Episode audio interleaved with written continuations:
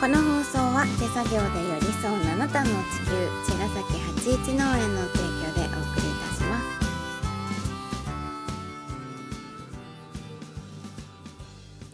八一農園園長ゆうです。ファーマーキラーです。八一オーガニックラジオ、本日もよろしくお願いしおます。願いします。はい。えっ、とうん、茅ヶ崎のうん、有機農家のうん、グループ？グループ、ビオッチ。ビ。オファーマーズ茅ヶ崎っていうのがあってはい、昨日忘年忘年会だったんですね。うん、今朝撮ってるんですけどうん、なんかあのー私初めてうん、ビオッチ参加させていただいて昨日うん、初めましての方もねうん、いらしたんですけどうん、あの面白かったですね。面白かったでし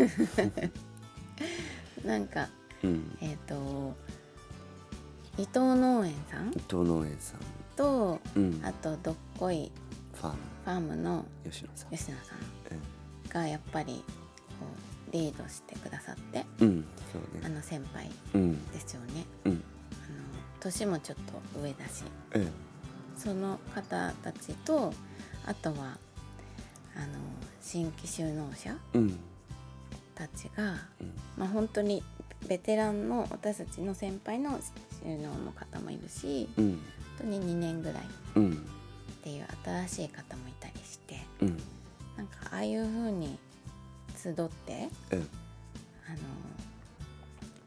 のなんていうのかなこう和んだうん。感じで話す機会ってそんなないから。そうね、うん。日々そんなないからね。ね。えで、月うん。一の補助見学会うんうんが、こまあ、その補助見学会がメインのあグループね。活動なんだけど、うんでもその時あんななんないわけでしょ。そうね。あでも結構盛り上がるけ あそうど、ね、なんだ。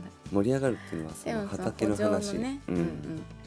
なんかプライベートとかの話する時ってないじそうだね。ゃんね。うん。楽しかった。楽しかったですそう。ねなんかその農家のね、うん。農業トーク。うん。熱くなっちゃうね。そう面白いよ大好きっていうか、うん。まあそこしかないからね農家同士の話ができる場所は、でもほら、うん。私たちはさ、うん。そのなんかこの土地でまああきらくんは地元っていうかうん。育った場所でもあるけど、うん。でもまあ農家とか地主さんとかじゃないから、うん。本当にそういうさ伊藤さんとかはうん。何百年もその土地での400ね年。うん。江戸時代からうん農家でうん。でそのさあのあきらくんが好きな、うんうん。あの歴史ね。時代のうん。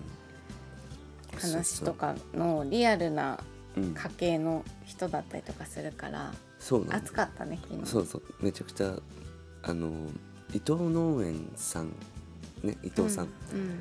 が、うん、と今何代目なのかも分かんないっていうぐらい言ってたね。うん。うん。で、まあ、400年ぐらい続く農家さんでう、ん。もちろんその地主農家だから、っうん。てなると僕が発動するのが そのまずなんだっけなあの戦後の農地改革の話をうんうん。聞きたくなっちゃうのね。うん。でえじゃあ戦後の農地改革って、えー農地取られた側ですか？みたいな、うん。ね、大体まあ相原さんは小作農だったから、うん。農地を手に入れた方ね。うんうん。うん。で、まあ、伊藤さんはまあ江戸時代からということで、うん。やっぱ農地取られたものもあったけど、うん。伊藤農園がなぜ今ここにあるかっていうと、うん。あの自作農をしっかりやっていた地うん。地主ださんだったんだよね。であの今茅ヶ崎の本村って言って、まあ、海側だよね限りなく、うん。すごい住宅地にうん。ポツンと五反ぐらい農業やってるんだよね。うんもうほぼほぼ周りの人たちはやってないから、うん。もう取られてるよね。うん。そう。ですごい市街でうん。やってる農家さんなんだけど、うん。そう。でまあそこをずっとねあの江戸時代からうん農業をやりながらうん。土地を守ってきた農家さんなんだけど、その凄さを伊藤さん自体がそんなにを分かっていないっていうか 多分自分の普通すぎて。そうあの伊藤さん本当自分自己主張がすごいいい意味でない人だから、うん。そうでなんだろうなそうやってビオッチとかもこうやって立ち上げて、うん。でだから茅ヶ崎の中の本当唯一の有機農家なのね、うんうん。でいつからじゃあ有機農業をしてるかっていうと先代のお父さんからってやっぱその、そこら辺は相原さんと同じような縮図なんだけど、うん。要はその今の、えー、と伊藤農園さんの、うん。まあ伊藤さんのお父様うん。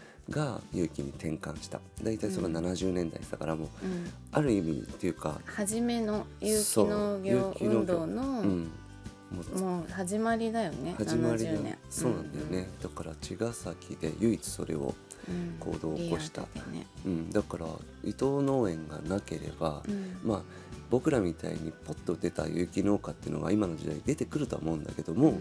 茅ヶ崎市としてその今のこのビオッチっていう活動までこの根っこだよね、うん。伊藤農園っていうのがもう茅ヶ崎の有機農業の根っこにあるっていうのが僕の、もうその、うん。なんだろう興奮材料 目の前にいるってそういうね。そうでそのす僕的個人的な感情ではあるけど、うんうん。いやこの素晴らしいものをね、うん。そのもっとあのちゃんと歴史として茅ヶ崎の農業の歴史として僕は伝えていきたいぐらいの感じなんだけど、うんまあ、肝心のその当の本人は、うん。いやもうホームページとかやめようと思ってんだみたいな。ブログは続けるけどとか言っていやいやいやと、うんうん。もっともっとそのもうなんなら僕お父さんにインタビューして この歴史僕が残したいですみたいなうん話に超熱くなっちゃってね、うん。うん。そうなんですよ。なのでやっぱすごい大事なうん。存在だなって改めて思っていますって感じだね。ね。うん。身近なとこにいてくださってそうね。嬉しいよね。ううんんでやっぱりその生産技術の高さとか、うん。やっぱその日々向き合うなんだろうなそういうモチベーションのうん。キープするところとか、うん。やっぱそのベベテランのね域でね、でもやっぱそういう、ね、伊藤さんでもやっぱり十何年前とかに、うん。まあに、収納して20あの親元収納して1回はね、あの働き出てるんだけど、うん。親元収納で帰ってきて23年ぐらいやってるのかな。うん。でえっとそのうちの10年目ぐらいにやっぱりちょっと倦怠期って本人は言ってたけど、うん。そのモチベーションが湧かないとか、うん。いろんなことで周りは有機農家だから一人しかいないわけよ。自分だけ。自分だけ、うん。だから有機農業で会話をするっていうことができない、うん。僕らみたいに、っうん。ていう時に、えー、としまちゃんとかあのー島ねあの島次郎農園ちゃんとか、うん。農園 さんとか今林今林三園さんとか、しね、農園コエルさんとかね、うんうんそうが出てきて、うん。でグループを作ってうん。そういう補助見学やったりとか、うん。技術の交換とか、うん。知識の共有とかをして自分たち伊藤さんは自分のモチベーションをキープしていったっていう歴史なんだけど、うん。そう。まあすごいなそういうこともうん。自分の中であって、でそれをなんだろうそうやってクリアして超えてき乗り越えてきたっていうこともすごいし僕らはまだそういう状態まで来たことがないっていうか、うん。まだまだ全然ね楽しんでるっていう状況が続いてるけど まあそれをキープするっていうのもねすごく大事だなと思うけど、でも何十年もの間の出来事だからね。そうですね。ね。うん、やっぱ農業ってやっぱその地域にやっぱすごい根ざしてるし、うん。やっぱりそのそこで採れたお野菜も地域でね消費するっていうのがやっぱり理理想ではあるから、っうん。ていうことになるとやっぱこういう地域のその集まりっていうか、うん。有機農家のやっぱ情報交換っていうのがとてもとても大事になってきていて、うん。うん。でさらに僕らはね不幸期でこれからねあの奈美ちゃんとかねこれから待ってるその新規収納のあの人たちをね、うん。送り出すというところで不こっち作ろうかなと思って。不幸期茅ヶ崎不こっち。えちょっとかっこ悪い。かっこ悪いでしょ。まあまあそんなこともねいずれいずれ不幸期栽培の補助見学会みたいなのもやったら面白いんじゃないかなと、はい思っております、ね、皆さんありがとうございます。吉野さんありがとうございました。じゃあまたはいまた来年もビアチよろしくお願いします。よろしくお願いします